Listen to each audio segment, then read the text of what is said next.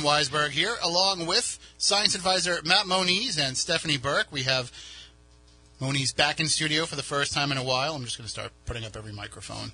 They'll all work eventually. Uh, but he's back for the first time in a while. How you been, Moniz? I've been very, very, very busy. I, I can tell. I've taken care of a few health issues, but I've been uh, tapped by the B F R O to help them out with a bunch of backlog of cases. So I've been interviewing witnesses, checking out locations and, that ex- and stuff. That explains the beard. Yeah. Try, trying to make sure that you are, you know, more, uh, you know, kind of an undercover move toward trying to find the Bigfoot creatures. He's just trying to match Bigfoot, that's all. I thought he was trying to match me. It's, it's almost like a competition to see which one of us has the bushier beard at this point. No, I think you got it right now. I didn't even know that you were growing yours out. I just assumed, because you usually do in the winter like me. Yeah. But uh, I was telling them beforehand I actually had to, like, shave the sides down a little bit, trim it down a little bit, sculpt it a little bit. So, and I got some promo pictures coming up for the station, so I don't know what I'm going to do. I might be less squatchy myself, but we'll see how that goes. I like being bushy in the winter. You look better squatchy. I like it. I think it makes me look distinguished. I like it more full the way you have it now. This is kind of getting kind of creepy, I think, I mean, for the audience. The audience is like, yeah. These guys, these two guys are just admiring their beards. I thought the show was about the paranormal, which it is. We talk about the paranormal each and every Saturday night. And tonight, the silent assassin, Matt Costa, is not here. Which, how often do we actually run a show without the silent assassin producing? And uh, he's gone from producing the audio part to, which is, I do that now, which is why we always have mistakes, to over to the video part. But he, he can't be with us uh, for tonight and probably for a couple of weeks. So we have John Brightman filling in over there, and we've, we've simplified everything for you, John. Yes, very so, much simplified, thank God. So for those of you who are watching on the uh, watching on Spooky T V at spooky south coast dot com and on YouTube and on the Spooky South Coast app, you're not going to see the same presentation that you're used to with Spooky T V, because I had to I had to load everything up myself, and I'm not nearly as good at that stuff as Matt. I, I go over there and I start trying to mess around with it to set it all up for John to be able to run it, and there's, like, all these crazy backgrounds and, like, things where video comes, like, zooming in and all. I'm like, ah, yeah, no.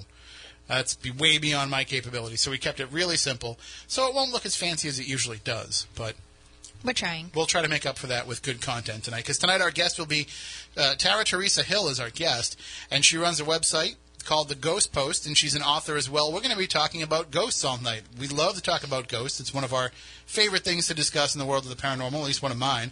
So we'll be joined by her a little bit later on. We'll also take your calls at five oh eight, nine nine six, oh five hundred, eight seven seven, nine nine six, one four two zero. We're actually back on the radio tonight for the first time in a couple of weeks. It's been a while. It's been a matter of N F L games. Uh, last week I couldn't be here because I was actually at the game.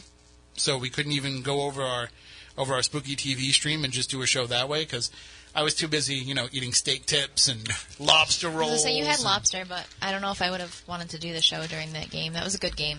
Right. It was. It was, it was by by the second half, when things were comfortable, I was like, I should probably just jump on Spooky T V right now and, and do a Spooky South Coast. But you could have. That's not what I'm getting paid for. I'm getting paid to write about the game. So it was uh, it was fun to, you know, have a Saturday night off for mm-hmm. a change, too. But we we love doing the show, but sometimes it's nice not to have to be here. Of course, I have no idea what day it is when I'm covering a Patriots game. I just assume that it's Sunday, no matter what. Right. Even if it's like a Thursday night game or a Monday night game, it's always just Sunday to me.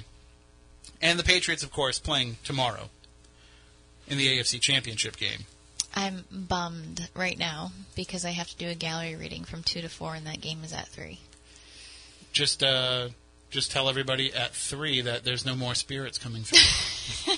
Can you imagine? You're like, I'm sorry, the sorry, connection's everyone. Gone dead. It's done. The connection's gone dead.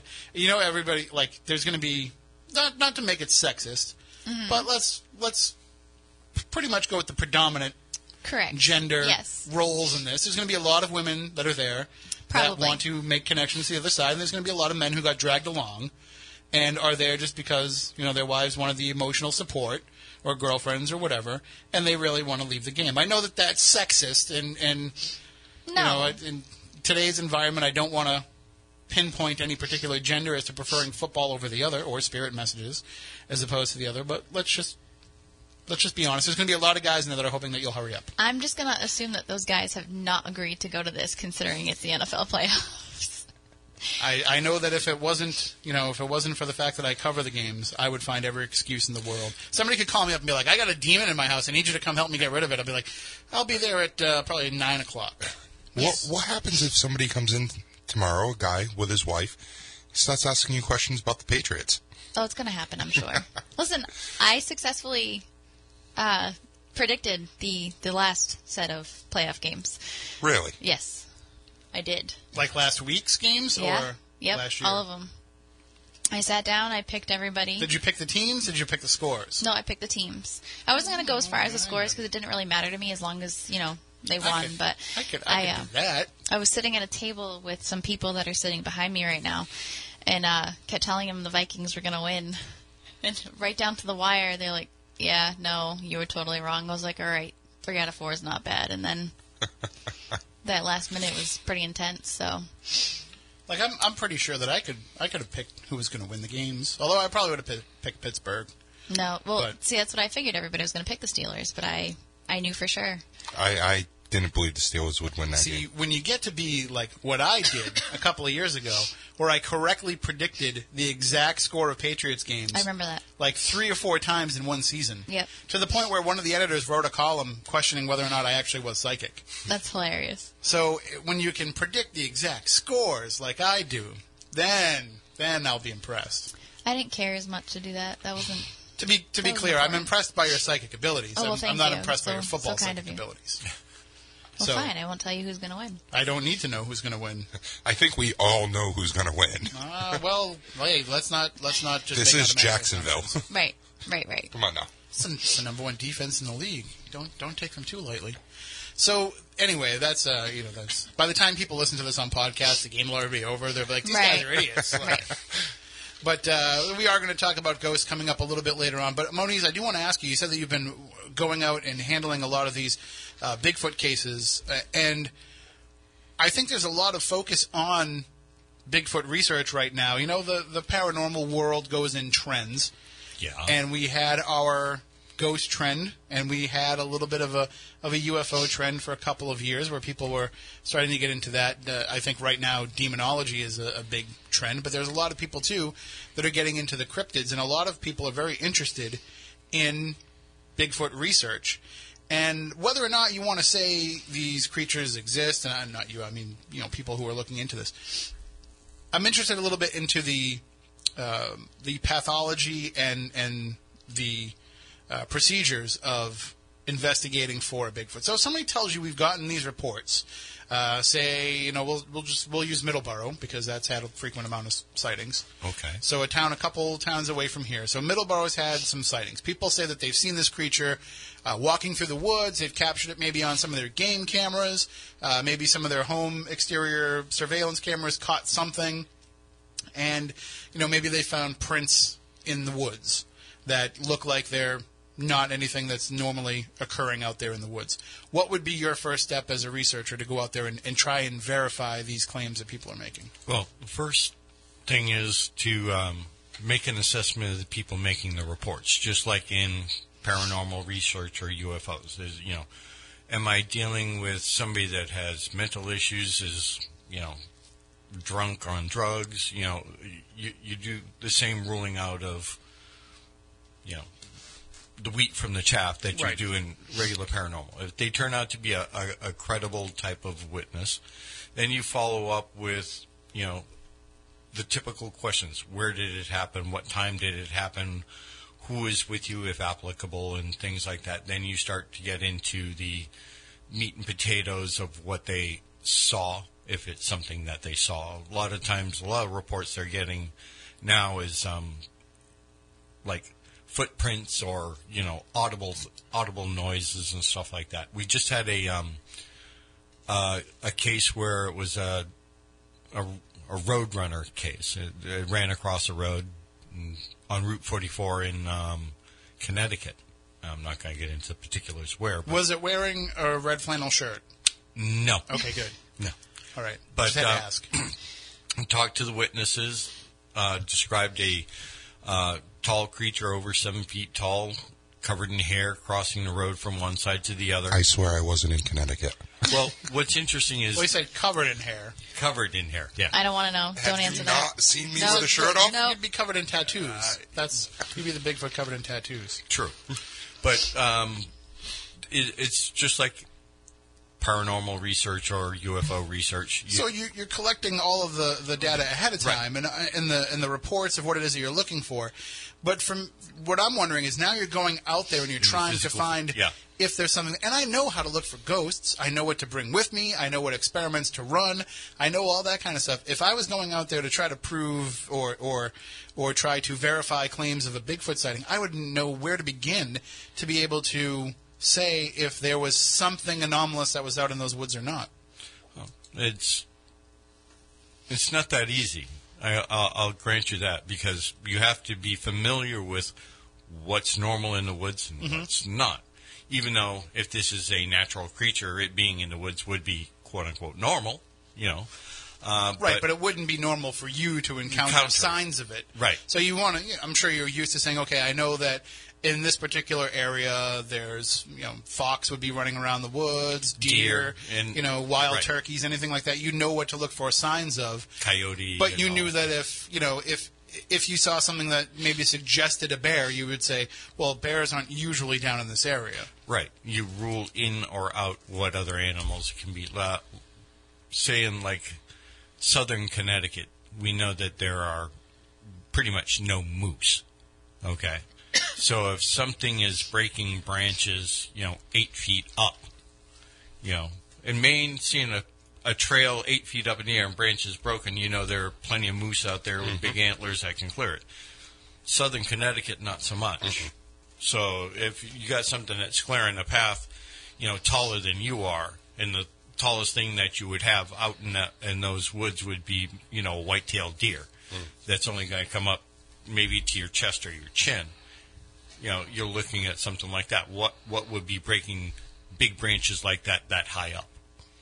And uh, just a question that's popped up in, in the chat room. Uh, somebody wants to know if they want to reach out to you, what's a good way to get a hold of you these days? Um, Spooky Crew still uh, hits to my email. Okay, so Spooky Crew at spooky south coast dot com uh, if you want to get in touch with Matt, whether it be for, for Bigfoot stuff or, or any reason. Uh, I find, to me, I find that when people are reporting encountering these these creatures, or when they yep. when they think that they found something that could possibly be a Bigfoot creature, usually a lot of them have a pretty good handle on what it is that's out in the woods. Maybe it's a hunter who yeah. hunts frequently and knows what should be out there, or somebody who lives on the edge of the woods that knows what kind of animals they usually see. So that probably helps that you have people that they can already kind of say to you, listen, I've seen deer walking around in the woods. I know what a deer looks like in the woods. So they do have a little bit of a background that can help you narrow some right. things down. Yes, um... the biggest one that gets confused are bear. Now, bears in certain areas, especially here in southern New England. Not not impossible. Uh, no, we do have uh, reports of them around here, but the bear that we have around here are small black bear. They're at the most the size of maybe a German shepherd or or even smaller. Uh, large black bear you find more up in New Hampshire and Maine and things like that. That those can be confused, but the bear that we have around here are too small. And when you got something that stands, you know, over seven, eight foot tall, even a small, you know, German shepherd-sized bear, even if it stands on its feet, it's only going to be as tall as you. My favorite bear is the one that made it to the Cape. Oh, the one that uh, the, the canal there? Some, yeah. Somehow made it over the bridge. Yeah. So uh, I don't know if he had the permit for that. So it's it is there is a, a process involved. So people are, are you know people who listen to the show frequently are like, well, you know, where's Moniz been? It's not just something that you're doing on Saturday nights. I mean, this is something that is probably uh, taking up a good deal of your time. Yeah, I, I can take a ride out to you know Worcester area on a Wednesday night, or you know a lot of times it's meeting people when they have the availability, and mm-hmm. unfortunately weekends are the only time that they have available, or you know so you, you got to. Make hay while the sun shines. Is it does it is it helpful for to have it be a time when, because I'm sure when you're going out there and you're looking, like, you've got to be aware of hunting season, you've got to yes. be aware of where you are. Yeah. Uh, it probably makes it easier. Whether it's private property, public property, what times you can be allowed in those areas and stuff. Yeah. When when hunting season is over, it probably makes it a little bit easier, not only for you to go out into the woods to look for them, but I would think if these creatures are out there, they, they know to stay away when there's more man in the woods. Well, most hunting is done during the day, okay? In going out in Bigfoot research, you're not so much looking for Bigfoot during the day. You're looking for its signs because it's daylight. It's easier to see the broken branches, the footprints, and the scat, and the remains of deer that have been fed upon and things like that. You, to track them and find the animal itself, it's more done at night because they're thought to be nocturnal. And it makes it a lot easier, you know, to go into the woods at night and not have to worry about hunting, because hunting usually isn't done at night with certain exceptions. Well, I think that I would like to go out at some point, you know, in the spring when the weather's a little better, and, and uh, you know, I'm not much of a woodsman, despite what the beard might suggest. Uh, I am not much of a woodsman. I don't think that I would be – I know that it's probably easier to find tracks in the snow. Yes. But uh, I, I think that I would probably it, – to me, I just look at it as, wait a minute, a whole bunch of white stuff on the ground might make it a lot easier for me to get lost in the woods. And plus, um, I'm kind of a wuss. I'll wait until the spring when it's warmer. And so maybe sometime this spring we'll go out and you can actually show me the process, sure. of, because I've never done it. And I mean, we we did it one time, you know, on Moniz Island. But that was kind of really – yeah, we were kind of just like, you know, yeah. dummying it up a little bit. But um, – I think I would like to go out and just kind of see the process so that I have a better understanding of, of what it is that you do. And, you know, maybe if two bearded gentlemen go out there, the Bigfoot might be like, hey, these are my people. Yeah. You know, I want to come out and say hi. So uh, let's let's let's make a plan to do that at least at some point. Well, I plan on taking um, other people out in spring. I'll, I'll try and put together a little um, a little gathering. Well, let's just do something you and I first. Yeah, you and I. Um, I don't. I don't want everybody to know that I'm afraid of what's out there. Not a problem. Not a problem. First. But we can we can set up stuff for other people if they want to go to. You know, I know plenty of people that would love to come out and go. Um, my daughter, Lex, you're welcome to come up with us too. There's uh, there's rattlesnakes too around here. People don't realize that. You go up to like the, the Blue Hills. Oh, yep. Yeah. There's there's rattlesnakes. So. We have rattlesnakes in Wareham. So there's there's there's reasons to be a little bit worried about going into the woods. No, I want, seriously. I, I want to know when we're going to go alien hunting and bring Stephanie never. with us. Well, you I don't you don't really them. you don't have He'll, to hunt them. You just, get, John, you just call I'll bring them. them to her. No. No. No. You just call them down. You don't have to hunt them. Well, you true. just say, "Here she is. We got her out here in a wide open area. Now's the time to land." You guys are so mean. Oh, you know you love it. Not mean. It's research. No, no, no, no. no. It's not research. What do you need to research? It's research. What good is that going to do for anyone to have aliens come and find me? Be well, entertaining. Because if it's you, this that's one person they're not going to be bothering and abducting for one night. So it's actually a service to all of mankind. Plus, if we were going to do this... I mean, you think that you would be able to talk to them, and you know, because they would probably speak to you, men- you know, telepathically, mm-hmm. mentally. Yeah. So that would be a good help for us to be able to speak with them and know what's going on. Is having you there. You don't need me for that.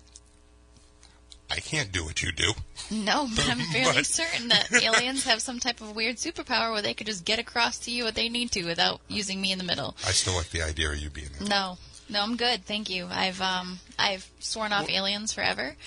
I, I'm, I'm going to help. I'm going to help Stephanie with the transition out of this conversation right now. Thank you so much. She has to go in the other room and get our guest on the phone. Perfect. So she's going to do that, and we, and we can pivot a little bit here. I, you can I stop will picking on me. I will say this. Uh, I got really excited last night when the government shut down. Oh, good. Because my thinking was, oh, if the government shut down, then that means that, you know, there's nothing really going on at the White House, and we can go look for ghosts there, right? Mm. So I did I did tweet the president, and I did ask him, you know, if – I was like, if the government needs some money, you know, we can host a fundraiser, and we can do a little ghost hunt there, you know, and I, I promise pizza and Swedish fish.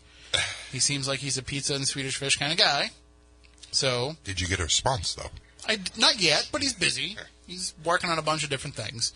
But uh, he may he may get back to us and say – that it sounds like a, a very, very fine idea. I mean, he doesn't really live there anyway, so it's not like we'd be interrupting. Well, I mean, I'm willing to go on a Saturday night when he's at Mar-a-Lago. Yeah. You know, we don't need him to be there. No, no. I just, you know, leave us a couple of staff members that have had experiences to talk to us. Yep. And give us the chance to, you know, be able to. We'll be hanging out with Lincoln. Or whoever else wants to show up. Yeah. If if all we get is Rutherford B. Hayes, I'll be fine with Rutherford B. Hayes. Will you? Yeah, will you truly be satisfied, or will you need to come back from? No, I, I, isn't Andrew Jackson's wife also supposed to? Uh, oh, there's a there's a number of, of spirits that are there, but uh, you know, I'm just saying which ones might actually choose to talk to us. Mm. You know, some of them might be like Lincoln I think, or bust. I think I think Lincoln would be willing to chat with us, considering his experience with the world of the paranormal. Yes, let's not use Stephanie as bait to uh, bring Lincoln out. Let's let's throw in a field full of aliens. We don't, we don't that's need, way better. We don't, we don't need, need we don't you need for bait for that. Yeah. Yeah. No, Lincoln. Lincoln was. But you can't Lincoln do what was I cool do. With all this stuff. We don't need it. Not for Lincoln. He'll talk to us through the recorders. Like if we need Warren G. Harding, then we'll be like, Stephanie, can you help us find Warren G. Harding? If you know, like William Henry Harrison. Ghosts like me better than they like you guys. But these are the harder to find ghosts. Lincoln, I think, will be right there to welcome us. You think J F K again, would be there? Again, the beards. The beards. The beards? Oh, the beards. As yeah, soon no, as we walk in, Lincoln's going to be like, those were some very fine beards, yes, gentlemen. Yes, beards or not, I think I still might be cuter than you. Actually, Lincoln didn't really talk like that. Like, everybody always has a, you know, four score and seven years ago, but apparently Lincoln had a very high-pitched nasally voice. Really? Right. So it's kind of more like, you know, four score and seven years ago. No, I'm not. I'm not kidding. I'm not. I'm not making fun. I'm just saying that's historic. No, I've read historic that as fact. Well. Yeah. So, which awesome. is which is that's why Daniel Day-Lewis tried to portray him with more of that kind of a voice than the usual, you know, deep, gruff voice that people associate with him. Because I think a lot of people just think Lincoln sounds like the Hall of the Presidents at Disney World, and that's not actually the case. So, but if you know, Donald, if you're listening, I'm sorry, President Trump, if you're listening, and you want to have us come check out your house, we'd be more than happy to come and investigate it. Like I said, we'll bring pizza if you would prefer Kentucky Fried Chicken, because I understand that that's his favorite food. If you would prefer Kentucky Fried Chicken, we would bring that too. We will, and Diet Coke. We'll, we'll bring all the Diet Coke you can drink. We will gladly let you have as many scoops of ice cream as you would like. That part is covered. All we ask is that you let us walk around and investigate and poke our heads into places where they don't belong. The last time I was at the White House, I got a little bit in trouble. So that's I spit in a spittoon that I wasn't supposed to spit in. So, but it was a spittoon, so I thought that's what you did with it. But, Junior high wa- uh, Washington trip? Uh, no, actually, it was. Uh, I don't think I went into the White House on the Washington trip. I didn't go on the Washington trip for my class. We didn't have one. I went a few years later with another class to videotape it. I got hired to go and videotape it, so I got like a free week of, off of school, and I got to go videotape it and everything. But uh, I had gone previously to that. So, but it's not the first time I was on the Secret Service radar. Probably won't be the last. No, true story. I, I got myself on the Secret Service radar a couple of times, but that's all right. I don't mean any harm by it. I just sometimes say dumb things. See, I would be all for that, because I'd want to talk to J F K. Oh, I thought well, you would be all for him on the uh, Secret Service well, watch list. No, I meant going to the White House and investigating. Well, what I mean, what is it about J F K that would make you want to communicate with him? I, I want to know what his life was like, and you know the stuff that people don't know that much about. But not only that, the honest answer: who shot him? He must know by now. I mean, he's dead, and I'm sure he must know what's going on if he's a spirit and he can move around. Assumptions like that are what get you on Secret Service watch lists. Let me just tell you that. I know, John Tenney's so proud of me. He's like, oh, you're on the Secret Service watch list. Welcome to the club. All right, well, why don't we get into our discussion for tonight? And again, if you want to call in at any time during the show and, and ask us a question or ask a question of our guest, you can do so by calling in at five oh eight, nine nine six, oh five hundred, eight seven seven, nine nine six, one four two zero. Those are the numbers to call in at any point during the program to uh, join in with the discussion. You can also do so in the chat room at Spooky T V at spooky south coast dot com. You can tweet us at Spooky S C or just use the hashtag Spooky Live, and we'll see it there as well. or you can email us, spookycrew at spooky south coast dot com. But the best way to get in touch with us is always the old-fashioned way. Call us on the phone. Alexander Graham Bell did not go through all that trouble just for you to sit there on your cell phone and, you know, type tweets and all that kind of stuff. So uh, please reward him by using the phone. And that way there we can actually have a, a real conversation. We'll keep an eye on the chat room as well. Stephanie's got the chat room going. Nope. I think you didn't get it going? Computer won't work.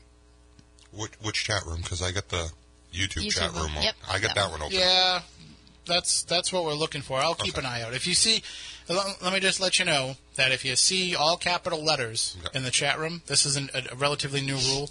It doesn't mean they're yelling at you. Okay. It means that that's a question that they want to have asked on the air. Okay. We, we've come up with that format where people can type in capital letters when they have a question. Okay. And then we still end up usually not seeing it because we're terrible. All right, so uh, we will get into it now with our guest. Uh, she, since childhood, she's been fascinated with ghosts and hauntings. She's experienced plenty of ghostly phenomena over the years, and she has sought to share those experiences with readers through both her ghost story blog and her fictional work. Uh, during college, she took classes like Gothic literature, reading about Dracula, Frankenstein, Doctor Jekyll and Mister Hyde, and other horror classics, and she always would refer to ghosts into her assignments as well. So that led to her find, uh, eventually founding an annual college ghost tour to lead incoming students and their parents around, telling them about the spirits that haunted the campus. And uh, she joins us now. Uh, we have Tara Theresa Hill joining us on the phone, if I can remember how to do this and not mess anything up. Uh, hello, Tara. Are you with us? Yes. Hi. Oh, there hi. You are. Oh, see, it works all right. So, do you do you prefer just Tara or Tara Theresa or? Uh, well, I mean, you can call me Tara, but um, I did take Tara, Tara Theresa Hill as my uh, official author name because I don't know. I thought it had a nice ring to it, you know. It does. It certainly does, and uh, it just, you know, sometimes when you are writing professionally, you know, you want to have a name that has a, a meaning for you, you know, if maybe it's a, a family name or, or maybe it's something else, or maybe you just want to hide from the I R S, whatever it is that you want to do, we we encourage it and we're we're fine with it. So, uh, well, I want to talk to you first and foremost before we really get into th- some of these ghost stories and we get into some of the your theories on ghosts and and some of the real ghost stories that you've shared with people through your blog. I want to ask you about leading a college ghost tour. Where did you go to college that had such a uh, prolific amount of ghost stories that you could uh, run an entire ghost tour about the school? Well, I went to the College of Mount Saint Vincent in Riverdale. Um, it's actually uh, near the Bronx in uh, New York. And um, basically, you know, all colleges, I've heard of so many college ghost stories. And my college, of course, had its share. And some of them might have just been legends that the students made up, but anyway, when I became a student during orientation, uh, one of the orientation leaders, really sweet uh, lady named Brittany, told us, like I said, I love ghost stories. Are there any ghost stories about the college? And so she told me a bunch of them. And, you know, I really got very excited. And then when I was an orientation leader, this is how it started, I happened to mention some, and I had a bunch of students who were interested, and I said, sure, you know what, I could take you around. And that was the best one I did because, honestly, it was just a bunch of quiet kids right here, like history slash ghost story legends about the college. Um, other times I did it, and they were just too loud and noisy, and I said, guys, we're never going to see anything if we ever were. Right. Well, I mean, that's just, it's it's fascinating to me that you could get, because, you know, we have, uh, you know, here in New England, we've got tons of haunted colleges. Every campus around here has ghost stories, and, and they have legends to share. The problem is that you run into administrations not allowing you to go and either explore those stories or share those stories. I, I, I went and gave a, a ghost talk at UMass Dartmouth. And I didn't dare actually tell any of the ghost stories about UMass Dartmouth because I know how the faculty feels about them being shared there. So it's just, it's one of those things uh-huh. where, you know, here we have them everywhere, but we just can't tell them. So I, I think it's very fascinating that you were able to incorporate that with people. Did anybody ever, like, take the orientation tour, hear these stories, and say, you know what, I think I changed my mind. I'm going to go somewhere else? No, no. um, I mean, they were pretty interested in them. I mean, sometimes they weren't too happy when I told them about some of the dorms being haunted, and they said, do you know which rooms? And I said, uh, well, not officially, no. Well, but I said, but don't worry about it. You're freshmen. You're going into alumni at the time. That was the building. I said, you're going into alumni anyway. So the really haunted places are Seton Hall and Marillac Hall. So don't worry. And then, of course, I did see ghosts in the other places, too. And I was like, well, yeah, you know, they're everywhere. Well, and that's the thing, too, I think, is if you're opening up your mind to the fact that they're there, then they're going to be more receptive to coming out and talk to you. So people going into these, you know, dorms and not knowing which ones were haunted and which ones weren't, I'm sure their first mindset is, I bet you I got the haunted dorm. And so then maybe these spirits are a little bit more likely to come out and, and interact with them. Maybe. That's a good point. Or maybe it's just, you know, they just go to wherever the best parties are. Um, some people swore to me they never saw anything. They heard all the stories and never saw anything. Some people I know had experiences. So, you know, I had a few experiences myself, which, in retrospect, they creeped me. In retrospect, I loved them, but while they were happening, I got either creeped out or confused because I didn't understand what was going on at the time. The the one good thing is that, you know, if you're going to a toga party and when the party's over, you can just use the toga to turn it into a ghost to scare one of your roommates or something. that's, that's funny. That's what I would do. But then again, I, I didn't stay at college because nobody would room with me if I did. Nobody wanted to stay with me. Uh, I was a commuter instead. So now with uh, with what you were introducing uh, these stories to folks, did that mean that, you know, you're there on campus, you're you're there involved, you're going to school as well, did that mean that people were willing to come to you and, and tell you when they had a weird or strange experience? Were you were you like the go-to person if something strange happened? At the college? Yeah. No, I mean, they just kind of knew that I knew the ghost stories and, um, well, I did do some actual, I did do some events uh, through R As and everything, especially around Halloween. I did a couple of Ouija board readings in the college, um, where, you know, we tried to contact spirits around the college. So we did, I guess so, yeah. I probably got a bit of a reputation. Well, and you said that when it says in your bio that as you were studying, you know, you were focus on, focusing on a lot of, of that stuff. And I think it's funny now that, you know, colleges are actually teaching courses with ghosts as a central theme. You know, maybe it might not be the actual pursuit of proving their existence, but at least ghosts are becoming more and more of a topic that people are interested in at an academic level. Yeah, that is, yeah, that's true. I mean, I was always interested in, you know, the ghost stories, um, whether they're true, like, accounts or they're, um, you know, through experiences or they're uh, fiction. You know, I really love fictional ghost stories. Um, I mean, that's why I also write them. But it, for me, it was just, you know, has always been an interest. So, but, but I think it is really cool that they're also teaching people about those things. And I think it's important to keep an open mind to, you know, to the unknown and to the spirit world. You know, especially when you think about our ancestors, you know, the people who came before us and maybe how, you know, if we think about them more and we focus on them more, we can give them energy to kind of help us through our challenges in life. And that's what I think anyway. Well, absolutely. And, and ghosts are a frequently used literary device because they are an opportunity to be very reflective of, of ourselves and, and of our times. And, and I think that people use ghosts as a way to... Uh, kind of represent the, in some ways they can embody the fears of mankind, but they also embody uh, what it is to be human and what it is to kind of look at the fact that we are mortal and we only do have a limited amount of time to make our mark here, and that, you know, kind of the way that we're remembered is our ghost. It's kind of what lives on after us. So they're a very powerful tool, and, I, and I'm sure that you use them in a variety of ways in your writing. Yeah, I really love to get to to kind of go through the ghost point of view, actually. I've written a bunch oh, wow. of stories through the ghost point of view. Now, you don't always know that they're a ghost at the time, but I really, um, in some of my stories, but I really love to go into that. What, what I'm trying to do with ghost characters, really, is to give them more of, um, less of a passive part in the story and more a part of actually being a full-blown character with their... with personalities and, you know, so kind of like get to know them and what they're going through and what the story. So actually the story revolves around them and not necessarily the human character. And when you're doing that, when you're crafting these ghosts as characters, I'm sure it's important to you to keep the humanity of them. So it's not just a matter of, you know, people are, are, are afraid of ghosts. I mean, that's something that has always been uh, a common theme. There's, there's always that fear, that apprehension when you encounter one. But I think a lot of times ghosts are dehumanized.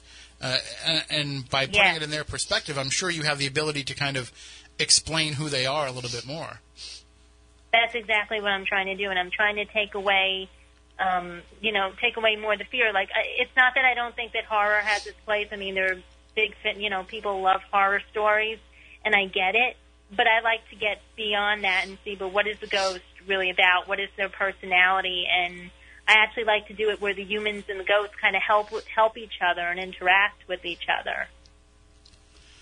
Is there a way when you are crafting these – I mean, do you just look at them as, as the same way you would craft any living character, that you are giving them the same uh, thoughts, feelings, humanity, or do you have to take into account their, the, you know, the situation that they're in, and does that change the way that you portray the character? Well, it really depends on the story, um, you know, and what the story is about, but for the most part, I think of them as a human character, but with – kind of like with superpowers, because, you know, they can levitate things in some scenes, or they can flow through walls, or, you know, there, there's always that tension of they can do other things, you know, and, and are they visible to the person the whole time? Are they invisible? Do they suddenly pop in, you know, where the person's thinking and suddenly, hey, you were thinking about me, and so here I am, and it's like, oh, and I kind of go for a comical towards it, but not, not straight up comedy, like slapstick comedy, but sort of like, um, uh, not witty either. It's, it's kind of hard to explain. Like, they'll just come in on a moment's notice. Well, I mean, you know, um, I have that happen in a couple of scenes I'm working on in a novel. So, you know, it, again, it depends on the person, you know, the character of the ghost and the relationship between them and the human, but that's kind of what I go for, is to make them as human as possible, but sort of with, like, special powers, because they don't have the same limitations we do. In a way, though, it's it's it's kind of, you know, not having the limitations of, of living characters, it probably gives you the opportunity to give them a lot of omniscience, too, in, in the stories, that they're able to, even if they don't have uh, a direct knowledge of something that another character may be thinking or, or feeling, they're able to kind of be around them without them knowing. So it, it almost like, like a ghost as a narrator, for example, probably gives you a lot more insight than a person telling a ghost story where the ghost is just one of the characters. Yeah, definitely. And I think, yeah, you're definitely right about that. And I love doing uh, a lot of my short stories. I do the ghost as the narrator slash main character, actually. And I just really, I love writing in first person. That's actually my, my go-to, is to write in first person, which is cool, but it can be a bit difficult once, you know, it gets past a, a short story and it starts becoming a novel. It's like, ah, all right, well. Why did I start this in first person again? Right. And, well, one of the advantages of researching actual true ghost stories is you must be able to use those actual reports that you're collecting from people and, and finding on your own. You must be able to utilize those as a way to help, you know, further craft and define your characters. Oh, definitely. I keep it in mind for inspiration, or, you know, writers get, you know, ideas all the time, so I just, something may be happening, you know, and I'll say, hey, you know, that's a good ghost story idea. That would make a good short ghost story. Or what about a ghost story from this perspective or something? And so, yeah, I'm always, I think they do filter in, because I'll say, oh, ghosts can do this, or ghosts can do that, or maybe I should see if I could use this in a story, you know. I mean, levitating objects is very rare, but, you know, in a story it might be... It might be uh, an interesting technique to have the ghost use, especially if they can use it to, you know, help someone. Well, and th- but there's also, too, that line of when you're writing, you know, you you will know what can be too fantastical to include in a story. Because as you're collecting these real true-life reports, and then you, you are taking bits and pieces of those and, and putting them into your fictional accounts, you know, you might know to say, okay, well, a ghost isn't going to flip over somebody's car. You know, you, you, you yeah, kind of... Yeah, no, that's a little ridiculous. You know what the limits of believability are, because you know what you believe from the reports that have come into you. Mm-hmm. Has there ever been a story that you have, uh, you know, written and you said, okay, I, I know I'm taking a lot of poetic license with this, but it, it, it might be a little bit of stretching believability, but it serves the story. I'm, I'm sure there must have been a few instances of that. Yeah, there's yeah, there's one I worked on where I said, all right, you know, I think because it, um, it ended up being a romance story, and I was like, eh, this might be stretching it a little, you know. Was it was it was it ghost sex? You can say it. If it was ghost sex, you can say it on the show. No, no, no, no, no. I don't do that. No, but okay. It was like, you know, we don't judge. Teenagers falling in love kind of thing, and I was like, really? I'm writing this? I'm like, yeah, why not? It's cute. It's fictional. It's not like I'm saying it's real. Because we, we've done entire shows on ghost sex, so if you have ever written ghost sex books, that's cool with us. I just want to put it out there. No, no, no. I, I drew the line. I was thinking more like, have you ever, I'm sure you've probably heard of it, The Ghost and Missus Muir? Oh, yeah. Yeah, that, kind of like that, that emotional relationship sort of thing. Well, but you know, I mean, you know from the stories that you've collected and, and from researching ghosts, people do have those type of relationships with the spirits that that live alongside them. Whether, you know, it might not be a full-out romance, but it will turn into, you know, a, a dependent relationship. It will turn into a a relationship where they actually care about what it is that the the ghost is thinking and feeling. Yeah, that's true. Or they, or they at least, um, I mean, I've heard of some stories where, you know, they, they sort of accept, they sort of accept them as like a part of the family. I've even had some people tell me they've asked the ghost to come with them. Uh, and in I've... some cases, like if they move, they'll say they'll ask the ghost to come with them, the spirit to come with them. They'll invite them, and if they don't, they're upset. Sometimes the spirit will say no, and sometimes I've actually heard that they will follow them. And I'll think, well, um, that's interesting. So, what is the In, in collecting the real-life stories, you know, what is the one that you would have to say stretches your level of believability? If you're, if you're willing to kind of stretch a little, a little bit in your fictional work, there has to have been something that you've heard in real life that you said, this doesn't, doesn't sound right to me, but everything seems to indicate that it's true. Well, the thing is, I try not to, I mean, that's the first thing I tell, you know, my uh, uh, the people who are interviewing with me is I'm not judging. So I really don't kind of even want to answer that question because I don't, I don't judge them. Because even if I'm saying in the back of my head, eh, you know what, I'm like, just leave it alone. I always say on the blog, I let everybody make up their own mind. I'm telling you what they tell me, and everybody else, you know, the reader can make up their own mind on it. Because, you know, I have to take the person at their word. You know what I mean? Right, right. And and there's there's some. I mean, there's some sense of if you're if you're a paranormal investigator, uh, if you're going out there as a as a person trying to prove or disprove evidence of a haunting, then you have mm-hmm. to kind of take things uh, and and and really kind of pare down what is believable and what's fantastical, and you need to look at it with a more critical eye. But with with, with what you do, and, and you even refer to yourself as more of a ghost reporter, you're just chronicling the experiences and the stories that people have experienced. You're not actually trying to prove or disprove if they're true. Exactly, yeah. That's exactly it. So, because I honestly, I wouldn't, I don't know, I don't want to try to disprove or prove ghosts. I just think they're really interesting all on their own, you know, and sometimes people have these weird experiences they can't explain. I've had weird experiences that, you know, experiences that I can't explain, and I just feel it's almost like, um, I don't know, it's going to sound silly, but you know when you're growing up and you're reading about, like, you know, you read fairy tales and magic books and people going into other realms and things, mm-hmm. to me it has that sort of mystical quality, and I like it, and I really don't want to disturb it. I just want to expound on it and talk about it and explore it, but not to disprove it or prove it. Is there going to be, uh, you, you know, if... Uh, how, how can I put this in a way that's not – I'm trying to put this in a way that's not cr- overly critical of the people that are telling you these stories, but what is kind of your level of cutoff where you have to say this person is just either nuts or looking for attention? There must have been some stories that you've heard where you can tell that while the story – whether the story is believable or not, the person just doesn't seem credible that's telling it. Mm, yeah, I mean – I think what's harder for me dealing with it, I mean, because I'll write, you know, someone, I, I've thought to myself, they could totally be making this up, and I'm writing it down. I'm like, well, all right. You know, it makes for an interesting piece for the blog, okay.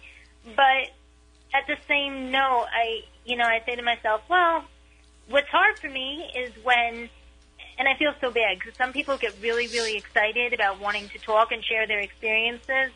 And the hardest part for me is to figure out how do I turn the limited experiences they had into something that's readable, and that can be difficult because it might just be something where shadows are seen or, you know, um, a lot of banging on the walls, you know, things that it's kind of hard that, you know, that add to the atmosphere of a haunting but don't necessarily, you know, make for a big ta-da kind of thing, you know.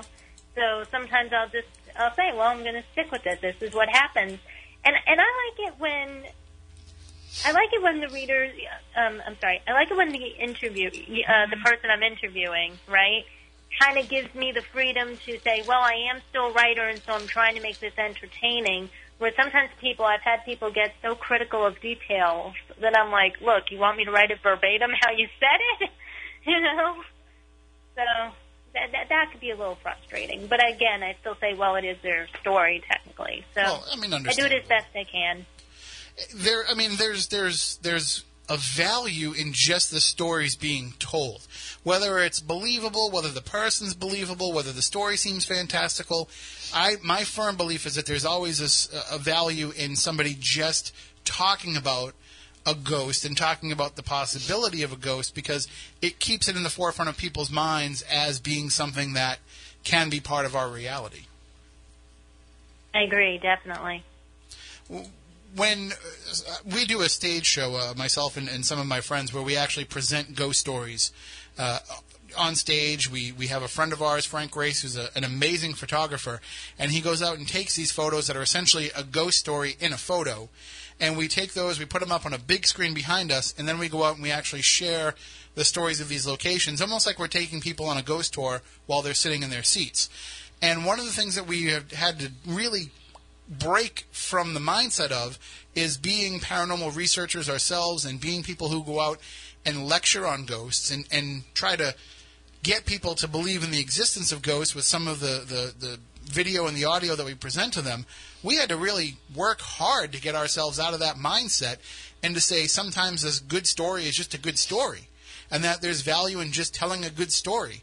It seems like with your work, you're able to kind of ride that line with no problem because you're not firmly putting yourself in the proof or disproof uh, mindset.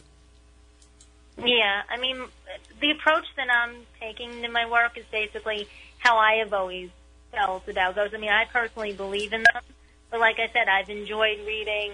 I mean, I grew up reading, you know, books by Hans Holzer, you know, reading about his true accounts and other accounts, and, you know, and just looking up, I, before really looking like Google, I think before Google Images was a thing, I used to go in college, I would do this, and my, my boyfriend who then, who's now my husband, he would make fun of me, because he would say, you scared yourself again, didn't you? I said, what do you mean? I'd go online and just look up ghost pictures for fun. Sure. Sometimes, and I would go through them for like an hour, and then of course some of them would scare me because I would read the stories behind it, and I'd say, "Oh my God!" And then I'd say, "Oh, I got to go to sleep now. I have class at nine in the morning." And um, great, I scared myself. You know, so my approach has always been to just enjoy it for what it is, and just, you know, um, enjoy the story, like you said, just for what it is, being a story and being interesting and different. But also, too, I mean, you know, if you're if you're getting scared, uh, it's it's giving you a reaction. And, and and when we come back, we're going to have to take a break in a couple of minutes for the news. But when we come back, I want to kind of talk about that a little bit with you, uh, the idea of the thrill of the chill and the idea of people wanting to be afraid of things and then, you know, kind of utilizing that as a storytelling uh, capability as well. And then we'll get into some of your thoughts uh, about and, and hear some of these stories that you've collected of true ghost stories and, and get your thoughts on what ghosts might be as well. Okay, that sounds great. And uh, if anybody wants to check out the website during the news break, it's The Ghost Post is the name of the website, and you can get to it by typing in ghost post dot co. and that will take you right to the website. And uh, or just Google search The Ghost Post or Tara Theresa Hill. Either way, that'll get you right to the page. And you can follow her as well on social media. If you want to follow her on Twitter, uh, you can find her at Tara Theresa Hill and at facebook.com slash Tara Theresa Hill. And see, it's so much easier when you can just use your name for everything, right? Yeah. Easier for everybody to find you. And, and you have a YouTube page as well. Uh, what will, what will people find on the YouTube page? Uh, well, basically what I did was um, I do read-alouds of the blogs, the different blogs. I'm going through them and just doing read-alouds. So that way, well, I figure, you know, it's like you can hear a ghost story like for on the go or a slumber party or whatever. But also maybe if people can't read them, they can just, if they want to, you know, if they want to listen to them, they can do that as well. And there's value in hearing the, the human voice sharing these stories as well. We can talk about that as well coming up in the next hour, but we are going to take a break for the news. Again, if you want to call in at any point during the show and share your thoughts and experiences or have some questions for our guest, Tara Theresa Hill, five oh eight, nine nine six, oh five hundred, eight seven seven, nine nine six, one four two zero. If you want to call in toll-free, those numbers are available right on our website, spooky south coast dot com. Also on that site, you can find uh, links to all of our past shows, links to uh, the YouTube videos of all the shows that we've done in the past. We're coming up on our twelfth anniversary next week. We'll be celebrating twelve years on the air, so there's a lot of Spooky South Coast content for you if you have not consumed it all. And what are you waiting for? I mean, you've got all this time on your hands. It's the winter. Nobody's doing anything. You just want to sit around, listen to podcasts, and watch YouTube videos. We've got you covered. Maybe you got a nice new device for, for Christmas that you want to use and download some content onto.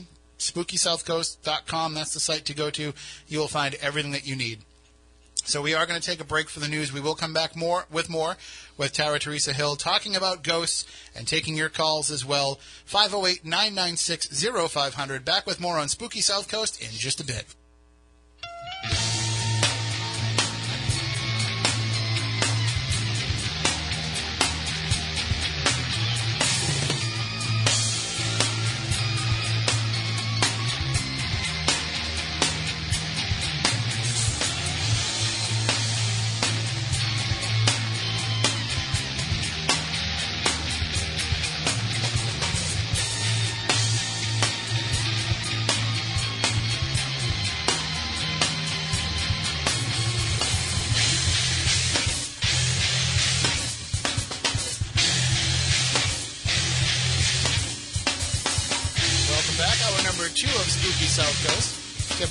Here, along with Stephanie Burke and science advisor Matt Moniz.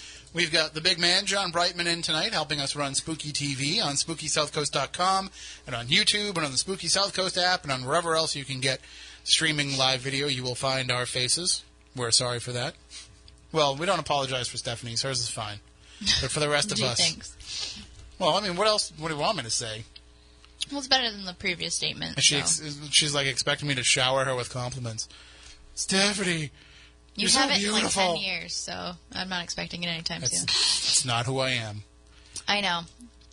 I love you just the way you are, Tim. Good, because I'm not changing. I know. Including this shirt. I've been wearing it for two weeks straight. That's not true. No, all. It's not. There's live videos to prove it. That's uh, that's. Not, I actually was concerned the other day because I wore a shirt twice in the same week.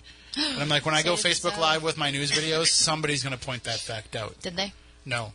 Thankfully. Well, you just gave yourself away. It just goes to show that people just don't pay attention to me enough. Right, right. So I'm not I'm not that concerned about it, not that upset.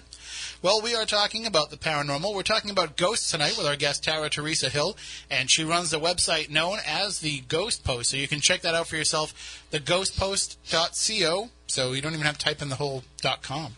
You can just stop at the C and the O. You don't need the M. She's saving a little bit of time there. And that's time that you can use spent uh, checking out her posts and checking out her stories. You can also follow her on Facebook uh, at facebook.com slash Tara Theresa Hill. And also you can follow her on Twitter as well at Tara Theresa Hill. And, of course, we have that posted up on all of our information as well. And I want to ask you, uh, Tara, too, um, Matt, our, our our producer who's usually here and he's, he's off tonight, who, uh, who was working on booking you, he mentioned that you have a, a Facebook group as well. Uh, yes, I have a Facebook group. It's called the Paranormal Hotspot, um, the market for all things paranormal. And what it is is it's basically uh, a group I started. I actually linked it to my author page.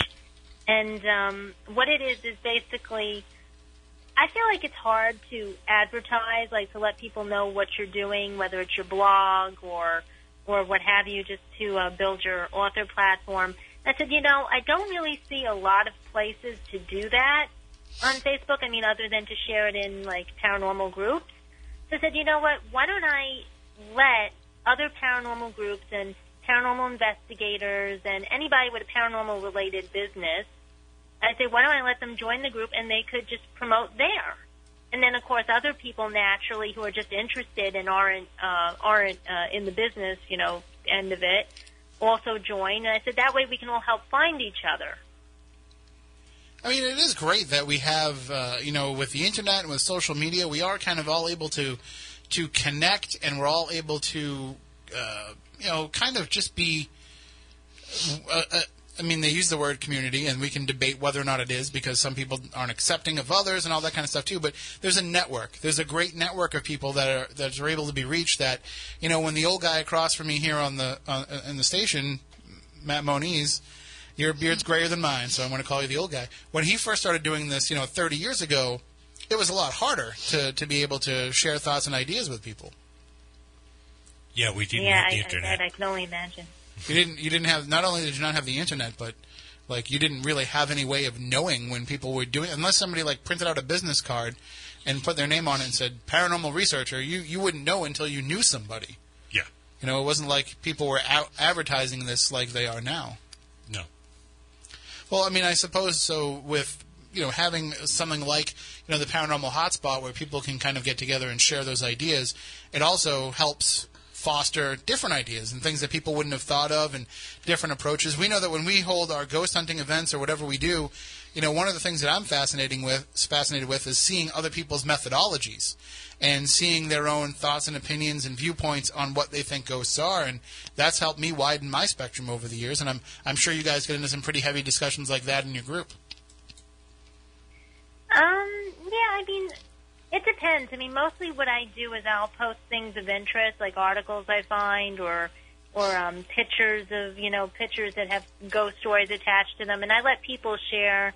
I have, you know, people who are writing about their real experiences and publishing it in books and everything, put their stuff up there. It's still a very young group. I'm just trying to grow it to, you know, I'm just trying to help it, you know, grow and blossom into whatever it's going to be, but hopefully it helps bring people together. I think I'm just taking a look at it now, and I think uh, my favorite rule is rule number four, uh, mm-hmm. no, the no porn rule.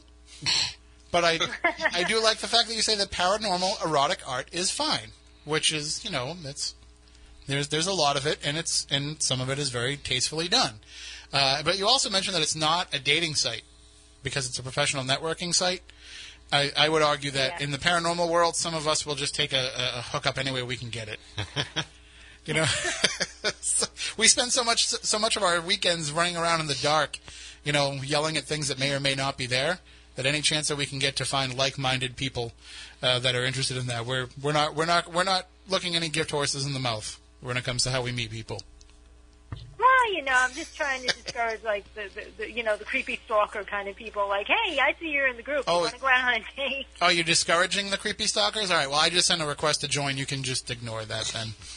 It's, oh, no, not I'm, like that. I'm kidding. I'm kidding. Yes, I, I'm, Uh, so, uh, but, you know, one of the things that uh, that I, I wanted to ask you about, because obviously with your work and the way that you're, you're uh, fictionalizing uh, ghosts and, and the way that you're utilizing them as characters, there's probably a lot of definition to who they are and how they got into that position that is part of their story and part of what you're sharing. But when it comes to real-life ghost stories, have you made a determination in, in your mind about what you think ghosts are and, and how they come to be?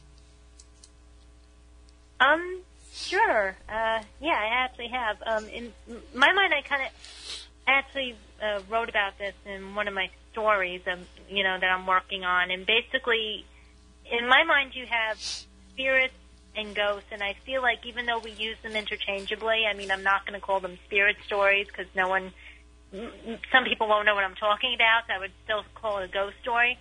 But in my mind, like, a ghost is someone, you know, they're all souls, human souls usually. And a ghost is someone who died, you know, in, it could be a traumatic way, it could be a non-traumatic death, but the point is, is that they haven't crossed over into the light.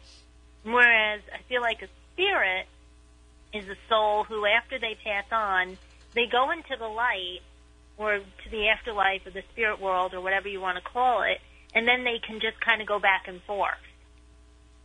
So, for example, someone dies and, you know, they go off into the light, and then even though they've been in the afterlife and been in the spirit world, they could still come back to Earth to come visit or to do other things, you know, what have you. Well, uh, my co-host here, Stephanie, is a psychic medium, and she encounters ghosts in kind of a different way that we do. Uh, and I know that, you know, we've had, Stephanie, you and I have had discussions about what the nature is of these ghosts. But you say a lot of times spirits can kind of come in, in and out. Sometimes they're there, sometimes they're not. Well, it depends. Are they crossed over or are they earthbound? And that's a huge difference. The readings that I do for most people when they're past loved ones, I'm communicating with spirits that have already crossed over. So therefore, they can come back and forth and visit whenever they do. Uh, you know, they so please. Um, earthbound spirits are those that have chosen to stay here for whatever reason, and they have a various list of reasons. Every single spirit is different. So they choose to stay, therefore finding out their story, which is most of the time what we do all ghost hunting or searching for uh, different spirits, and finding out why they're still here and what their story might be and what they're still attached to. So that's completely different. And as far as traveling goes or back and forth or doing whatever they want to, some of them are stuck right where we find them. Others travel back and forth, um, we'll say in a neighborhood setting, so to speak, you know, three doors down from where uh, they originally haunt. Not the best word, but the easiest to describe the situation. So it really, it, it truly depends on the situation and the spirit. And, and Tara, when you're crafting these characters, I, I assume that you want them to have some level of, uh, you know, free will and, and some, some abilities to kind of be their own independent individual beings. But have you ever, uh, and I'm sure you've heard of these stories as, as well as your Uh, collecting the real-life, true-life stories. But uh, have you ever heard stories where, you know, spirits aren't, they don't have that ability, where they are trapped, where they are maybe tied to a location or to a person or to an object, or there's something that's limiting them from being able to either move on or or be able to just at least leave the location that they're currently in? Oh, yes, definitely. And I, and I really love those stories, too, you know, more the traditional kind of haunting um, story, um, even if it's done in a different, in a non-traditional way. But I like the idea of that because you can explore the psychology of the character and really find out what makes them tick and why are they stuck and what are they working through in order to get unstuck. So, yeah, definitely, um, uh, definitely I have done that before, and I do really enjoy reading and writing stories about that.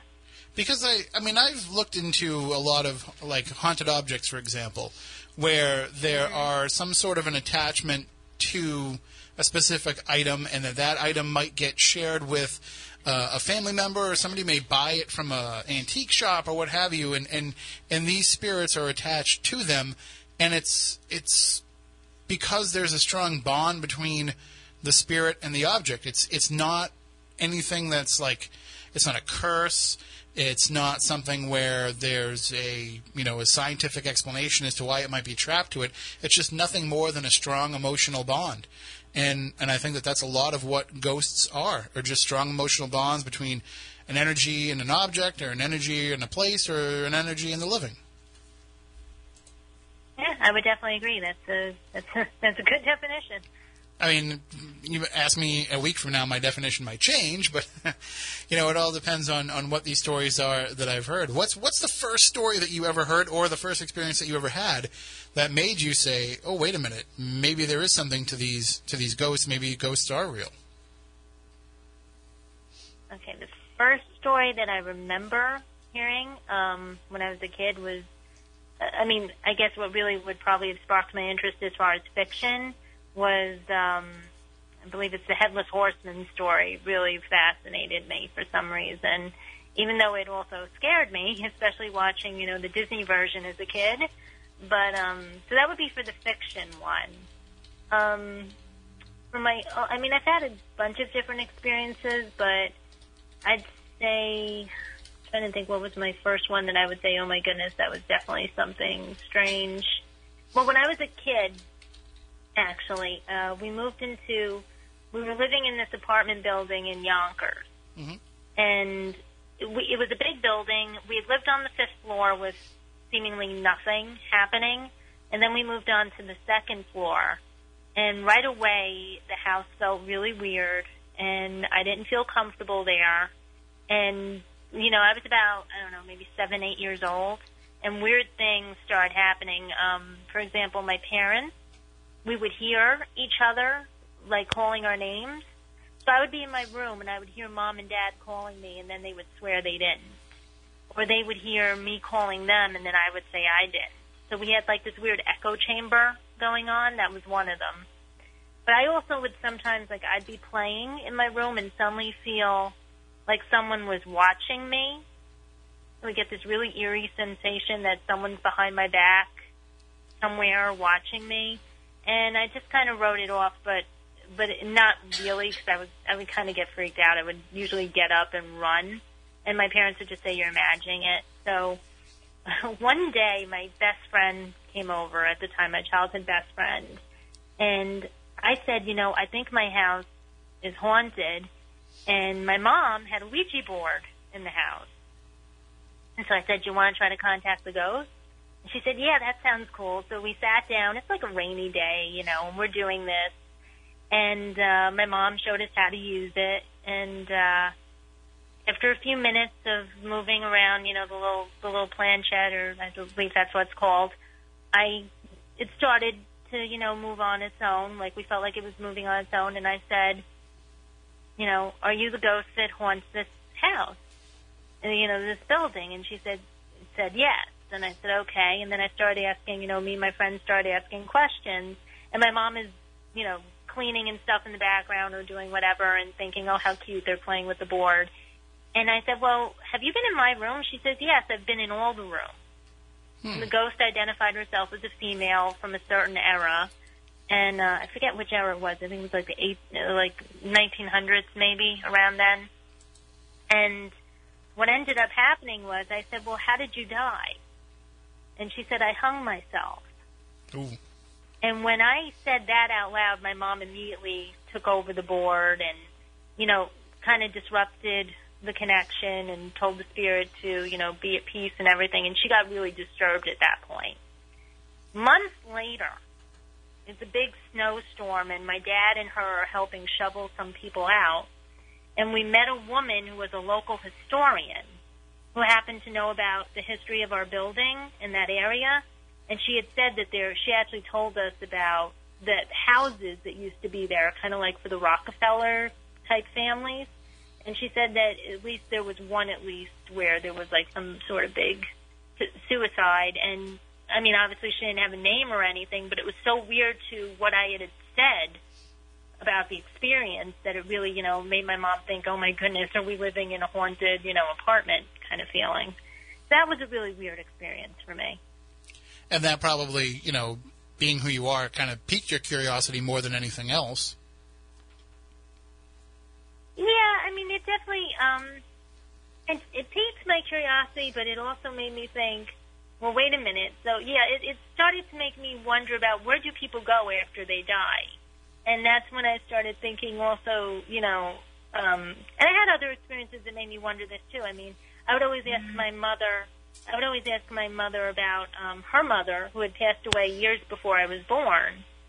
And I always wanted to know about her. And, you know, I would, I just always had an interest in the past. And my mom would say, you know, you're young. Why are you always thinking about death? That's kind of how she would ask me. Well, was there, as, as you know, this is happening, you know, you're, you're fortunate enough to have Uh, a parent who is accepting of these experiences and accepting of the fact that this was actually happening. Were, did you grow up in a household that actually would foster discussion about ghosts and about the belief in ghosts?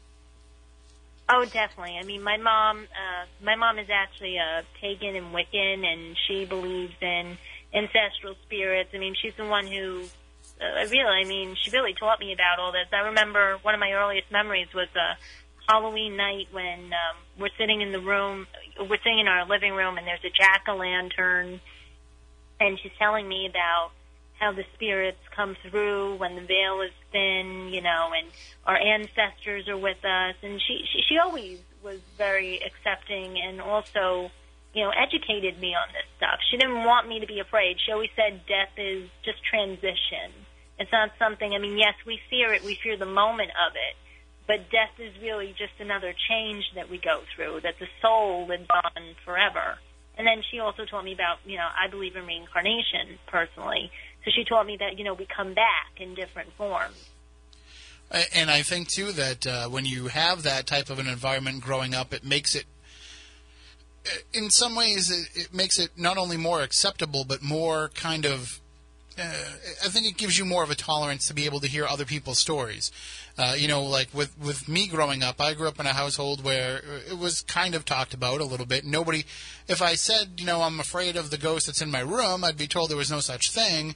But then at the same time, you know, I might hear my mother and my grandmother at the kitchen table talking about a ghost story from their own house or, or what have you. So it wasn't something where it was completely discouraged, but it wasn't completely, it wasn't the same situation as, as you had. But I, I also found that by having that background, it makes it so that I'm more understanding and compassionate to people who want to share their stories, as opposed to just being, obviously when you're collecting stories, you want to be somewhat objective and, and be that reporter, but at the same time, you have to understand that this is a huge emotional thing for people to have to experience. Oh, yes, definitely. I, I, I understand that, and a lot of times people, you know, I always offer them, you know, if you don't want your name used, give me a fake name, or I'll make up a fake name for you. You know, I, I don't, I, I say, I, and I never give their last name unless, you know, they tell me to because they want promotion for something that they're doing. Then I'll use their last name if they give me permission. Um, but, yeah, definitely always, you know, like you said, being compassionate and understanding that they're trusting you with this information and these stories. And a lot of times what they say to me is, I'm just so glad you believe me. You know, I feel like sometimes like this was crazy, and it's just so nice to have someone, you know, not only want to share my story, but, you know, treat me nice and not, you know, make fun of me for what I'm going to say or what I've said or anything. And I'm like, oh, no, I mean, I'm, thank you for sharing it with me. You know, that's, that's why I always tell them. And that's why I always thank them personally. If it, if it's not my story, that's why I always put thanks to so-and-so for this story from this region, what have you, for sharing with me and for sharing this story.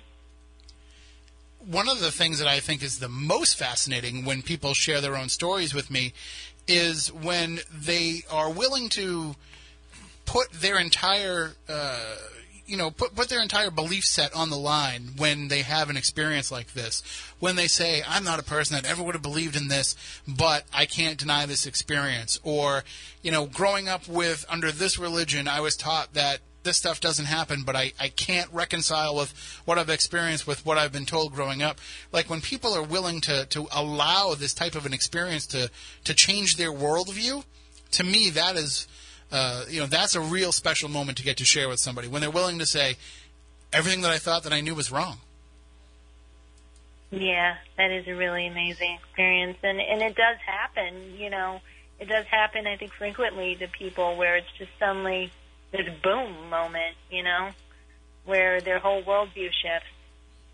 So is there... Uh, For you, I mean, it seems like you've always been kind of accepting of this, and there was never kind of a, a, an aha moment where you had to completely rethink everything. But has there ever been an experience that you have had, uh, or or just something that has happened to you in researching these stories where you've said, okay, maybe this is a little bit more than I bargained for? Yeah, there definitely has been. Um, actually, there was this experience I had where... You know, I almost feel like it's like a pulling back of a curtain, and on the one hand, it's amazing, and you want to know more, and on the other hand, I'm like, pull that back. Let's pull it closed. I don't really want to know about this. It kind of creeps me out. So I, I have had that experience. Actually, um, uh, about a little over a year ago, um, now I don't really, I live in a pretty calm house, and I'm grateful for that, um, but sometimes... Um, you know, you know when people kind of get a premonition, but they don't know that it's a premonition until it happens, kind You're of right. thing, until after it happens. Right. It's it's it's got to kind so, of it's got to come to fruition for it to have made sense. Yeah. Yeah. So I was standing. We have this big we have this big window, and I was on the phone with my mother, and my husband was on the couch, uh, and and I was talking to her, and then suddenly I saw this really. It's like not. It wasn't dark outside. It was like dusk, so I could totally see. I had clear vision. All of a sudden, I see this really tall, very, very tall person, well, figure, really, in a dark cloak. That's what it looked like. And I said, what is that? And as I turned to look, all I see is this dark figure in a dark cloak. I could not see a face, and they turned, and no joke, they disappeared. Oh. And I got so freaked out seeing this because it's daylight. They're not there anymore. It was literally maybe fifteen seconds or something like that. And I just said to myself, but that doesn't feel right. Something really doesn't feel right. So that night, kind of went to bed earlier than usual. I'm more of a night owl. You know, it's not unusual for me to be up till like one or one in the morning or later, and um, you got to be kind of when, down the when you do this stuff, huh? So you kind of got to be when you do this stuff, you know. This it's yeah. not a, it's not an early to bed kind of uh, pursuit. Yeah, and also being a writer, you just tend to stay up late. I think sometimes, That's true, at least I do. That's when the um, best ideas come. But and, yeah, I know. Sometimes when you're trying to go to bed, it's like story idea. I'm like, really? I'm washing up for bed here, but. Anyway, so I closed down the blinds, I go to bed, and I just had this really weird feeling. Now, we had um, we had a pet bird um, named Sky, and he was kind of getting on in years, and he'd been a little sickly. And that night, he pulled me off when I came into the bedroom, because we used to have to keep him separate from the cat. And so he kind of told me off when I came into the bedroom. I said, oh, go to sleep. And I went, you know, because I said, it's just me, go to sleep. And I got in bed. And the next morning I wake up, and I pull off his cover to say good morning, and he is lying dead on the cage oh. ground. And I just got really freaked out, because when I thought about what I saw and I thought about what happened, I said that, I think, was like seeing a grim reaper outside my house. Well, yeah, that, that would be something that would kind of make me have pause. One of the weirdest things that ever happened to me was when I first started doing this show, and uh, as I mentioned earlier, you know, we're going to celebrate our twelfth anniversary next week. So it was probably, you know, it was probably twelve years ago. It wasn't that long that we've been doing the show. And uh, my co-host, Matt Moniz, who, as I mentioned before, had been doing this for a long time, warned me that when you start doing this and talking about this stuff, stuff is going to come out and start looking for you. So I kind of always, oh, you know, I, I took that in stride, and I was like, yeah, whatever, you know, ghosts don't care about me. Ah, how'd that turn out for you? Well, it just so happened that one one Saturday night I came home from doing the show, and as I closed the door of my car and got ready to run into my house, because that's what I do. I used to be afraid of the dark before I was a paranormal investigator, believe it or not. Now I now I just don't care. But then again, your neighborhood, there may be other reasons to run into. Right. There's there's wild animals and all kinds of yeah. stuff. But so, uh, you know, I close the door, and as I start getting ready to head into the house, I see a shadow figure walking down the street. And I think to myself, nobody should really be out this late. But I had one of those moments of, do I run toward it or do I run away from it? And I started walking down the street to see if I could figure out who was down there. And whatever was there disappeared, and there's nowhere that anybody could have gone that I wouldn't have seen where they would have gone, or, or heard them rustling through the trees or whatever. And it was just whatever figure was there, whatever humanoid figure was there disappeared. And that's when I said, okay, I guess I'm going to keep running to the front door when I get home at night now. It was a parklogy. It might have been. But, you know, you're right. Like, it's, when, when, when you start looking into this stuff, more of it does come back and, and look at you. And I'm I'm sure, sorry, go ahead. I was going to say, I'll give you the quote that was given to me years mm-hmm. ago. For every step you take towards the unknown, it takes two towards you. I thought it used to be three. Ooh. It's, That's cool. It depends It two, depends on how, three, depends on how big works. of a stride you have. I just feel like I've always heard you say three. It, it'd probably be three steps for me, one step for John. You know, it all depends on how much ground you cover when you walk. Uh, so, uh, again, we're talking with our guest, Tara Theresa Hill, and uh, you can check out her site, uh, The Ghost Post. It, when when you are collecting these stories from people and, and these real-life stories, how do you do so? Is it things that people are sending you in written form? Are you interviewing them? Are you talking with them on the phone? Or is it a combination of, uh, of all those different ways? Well, some people have written me, especially, you know, I, I've had a couple of people who are outside the country, and so it's easier for them to... you know, write me something, and then I'll either edit it or, or you know, or depending on their writing capability, then I might reshape it. Someone, sometimes they, you know, send me just a bunch of information, and I form a story, you know, a, a readable, entertaining story around it. Other times, um, most of the time I do um, interviews over the phone with them. I call them, and uh, I basically, what I do is I put them on speaker. You know, no one's You know, I'm home, and uh, and I just take down notes as they're talking.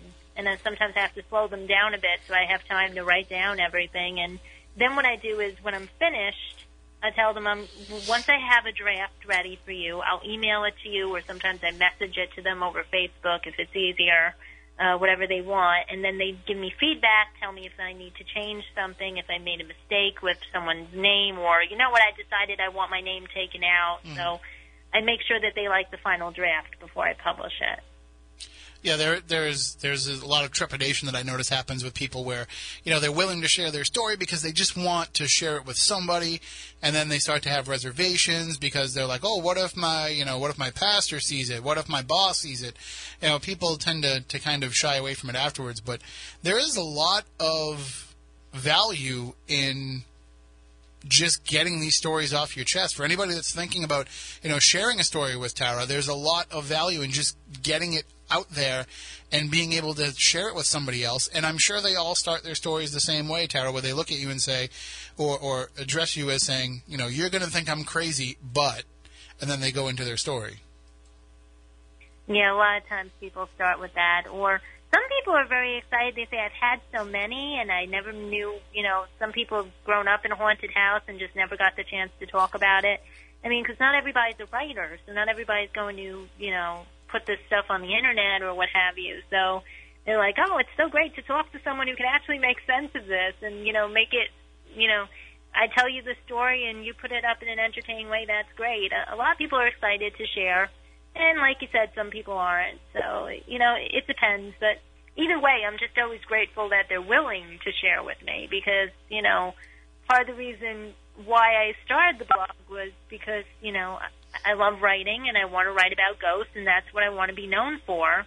And even though I'm, you know, I, I love fiction, everybody kept saying a writer needs a blog. I said, well, I'm not going to write fiction and put it on a blog because, right. you know, I I like to take more time with it than that. So I said, well, I'll start a blog on ghosts. And I thought ghost stories, if I could do it as ghost stories as like a report, would be fun, rather instead of talking about the technical stuff, which I don't know as well. I know of it, but I'm, I wouldn't call myself like a, you know, a specialist in that end well, of like the, you know, the, the technical aspects of it. Well, that, that brings up a, a question that I have for you, and that's, you know, have you thought about making that transition into actually being somebody that goes out and instead of just collecting reports, goes out there and, and investigates claims and, and gets more of a a first-hand back and forth with the ghosts themselves as opposed to just collecting the stories of the living? Mm, I've thought about it, and, you know, I'm not going to say I would never do it, but it's not something, um, you know, let me put you this way. If I go to a place and I have a ghost experience, that's fine, but I don't like to kind of go search them out. Right. Uh, I, I did do a couple of times where, I, I did do ones where I went specifically on, you know, a, a, no, I don't like calling them a ghost hunt, but, you know, a paranormal investigation. Mm-hmm. And uh, it was it was a bit...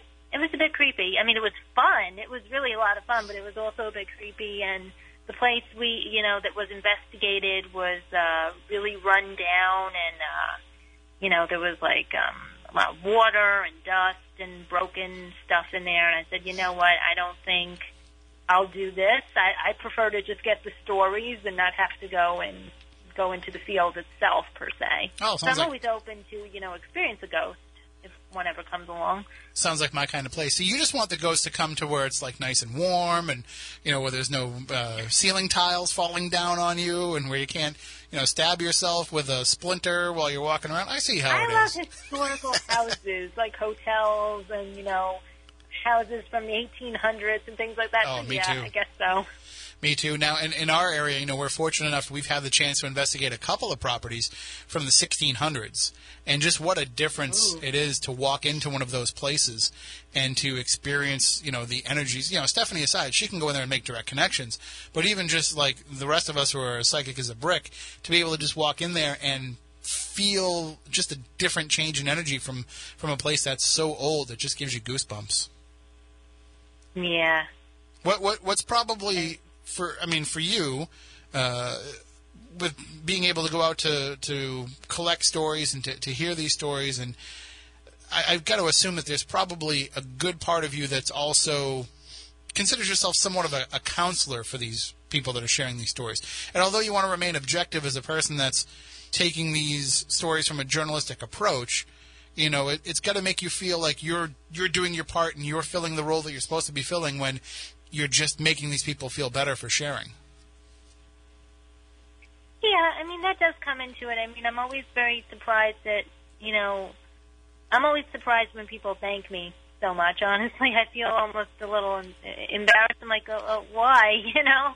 Like, I'm just listening to the story, but apparently it does, yeah, I guess it does make people feel better. And, and that's good. That's really a wonderful, you know, a wonderful thing. Um, and, and I really do enjoy listening to them because, it's interesting. You know, it's interesting to me. I, you know, people want to talk about ghost stories. I've had I've had interviews that last for fifteen minutes, and I've had them go for two hours. You know? Like, the interview really varies. It depends on the person. Average is about thirty minutes to an hour, but there have been times I've been on the phone with them, like, for two or three hours. I'm like, oh, my goodness.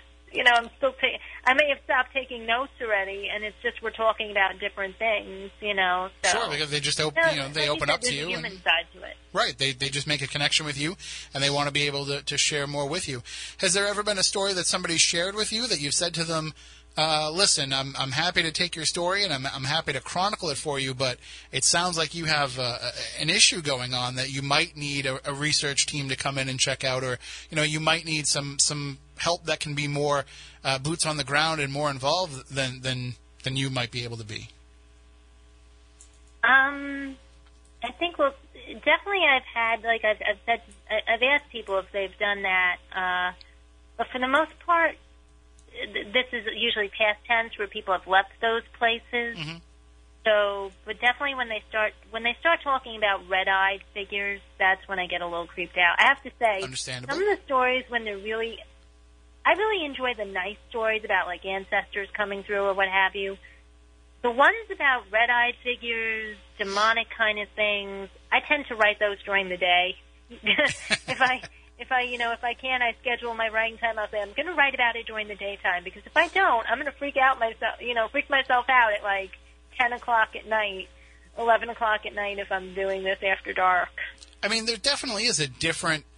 Uh, feeling when somebody's sharing with you an experience that's happened to them in the past and when they're in the midst of having to deal with, an, with a haunting, especially something extreme where, you know, you can certainly tell the difference in, in, in the way that they are processing what it was. And, and when they have that distance from the actual experience, they can have a little bit more perspective of it, whereas opposed to when it's active and still happening to them, they might be in such a state of, of fright or, or panic or just anxiety over it that they're not able to express it the same way that they would if they were removed from the situation. Hmm. I haven't had that experience yet. Um, it'd be interesting uh, if I ever do. Well, actually, no, wait, there is someone, there is someone that, yeah, they told us about a very... There was one woman early on who, she she's not always in the house, but she sometimes is because it's a family-owned house. And when she is, she doesn't sleep well there and what have you because it's got a lot of activity, uh, a lot of spirit high high levels of spirit activity. And so she'll say something like, you know, there's people, you're trying to go to sleep and you hear people walking around upstairs and you know no one else is up there. Or you'll or, or, or you'll be upstairs and hear fighting, like vocal fighting downstairs. You come downstairs, it disappears. I'm like, oh my goodness, I wouldn't sleep there. You know, there, I mean, there's plenty of stories that come into me all the time of things that people are going through actively. I can I can send you some if you want to chronicle some in the moment stories. Uh, some people might even be able to call you as the hauntings are happening. Well, that would be great. That would be really interesting. I, I feel I feel bad for them if it's a scary one. You know, um, you know, if it's something that's disturbing. Well.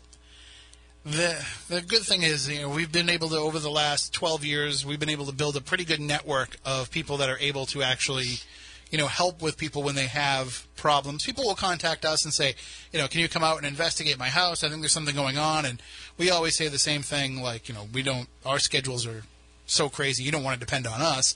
But we have built a nice network of people that are able to kind of chronicle things and get back to us and let us know what it is that somebody endured. So, I mean, that might be a good thing for you to do. Maybe tag along with a group so you don't actually have to be the one to, to do the investigation, but you could lend your skills as a person who is uh, able to actually take things from an objective approach and, and help them chronicle what's going on. Hmm. Never thought of that. That's an interesting idea. Thank you. And the best thing about ghost hunting teams? Snacks. They always bring snacks. I feel like Swedish fish. Yeah, we can't get through a we can't get through a Spooky South Coast episode without mentioning snacks at least once. So it's kind of our thing. Uh, but uh, certainly, uh, if you ever wanted to do that, we could help you find somebody in your area, and uh, and we will certainly, anybody that we know that wants to uh, share their story and, and have it chronicled, we'll pass it on to you as well. Sure, thank you. That would be really great. I really appreciate that.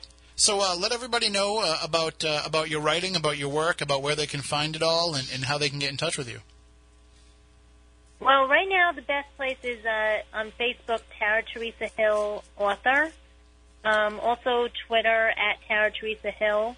If you want to, um, you know, you'll find my um, you'll find my uh, um, my email, the ghost post reporter at gmail dot com, on either of those sites, and you can just send me an email. A lot of people just message me via Facebook sometimes, and, you know, on my author page, and they'll say, you know, you can, um, uh, can I do an interview with you? And uh, then we just set it up. Then I'll ask for an email, and I always do it by email. I'll ask for an email, and I'll set up, you know, uh, a time to interview. You know, I'm pre- I'm pretty flexible.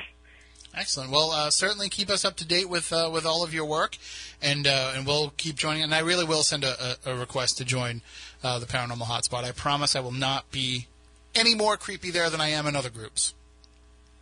Oh, I'm sure you're wonderful, and thank you so much. That would be really great. All right. Thank you so much for joining us, and you have a great night. Thank you. You too. Thank you, everybody, and congratulations on your twelve-year anniversary. Oh, thank you so much. Take care. That is Tara Theresa Hill. And again, uh, you can follow her at the Ghost Post, uh, the ghost post dot co. You can follow her on the Paranormal Hotspot group on Facebook.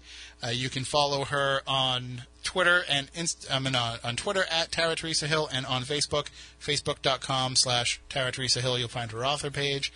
And uh, certainly, when it comes to, you guys know this, is is just talking to people about their ghost stories. It it's hard to get people to, some people to open up, whereas other people are just dying to share, no pun intended, dying to share this information with somebody else. And it's it's kind of hard to take that and be able to remain objective as somebody's telling you, because you're dealing with their this emotional thing for them, and you can't help but become emotional for them as they're telling the story. I mean, you're, Stephanie, you're open to different, you know, having empathic right. approaches to things, you know, so you're going to open yourself more when you're around somebody anyway, mm-hmm. but just it's pretty easy to get wrapped up in the emotion of somebody when they're sharing one of these stories. Well, of course, because you can fear, well, you can he- hear, feel their fear, you know, their sadness or their excitement or their happiness or whatever it might be, depending on the type of situation that they're going through, you know, just as a human and relating to somebody else and, and what they're feeling. Of course you can feel that, and you can experience it yourself just by listening to someone's story. And, uh, and Moniz, I know that you've been in situations where you've contacted me and said, you know, we've got these people that are going through something, and, you know, it's just to the point where they're overwhelmed by it. So even though it might not, you know, to you it might not seem overwhelming, you can, you're consciously aware of when somebody's at something where they might be reaching their breaking point with dealing with it. Right. For a lot of people, it's just a cathartic release to be able to unburden themselves with the experience. They may not care if you believe them or not. They just want to be able to to get it off their chest. Hey, I've had this experience. I need to share it with somebody that's willing to listen.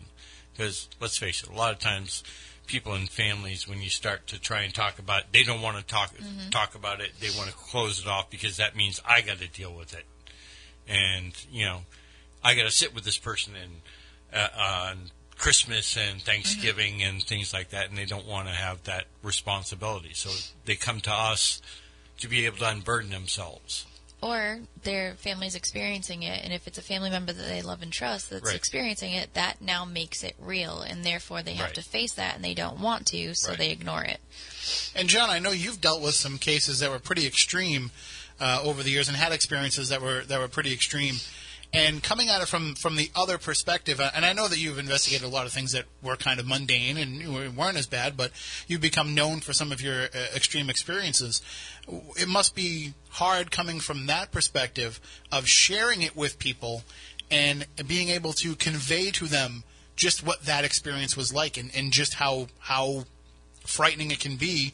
You know, obviously, you know, you're not scared because you're used to this and you've done it, but just how intense of a situation they could be entering in if they get into something similar. Uh, it's true. Um, you know, I, a lot of people, when I would tell the story, they would get almost to the point either they don't believe it or sometimes they would actually get scared themselves. And I'm not telling them to scare them.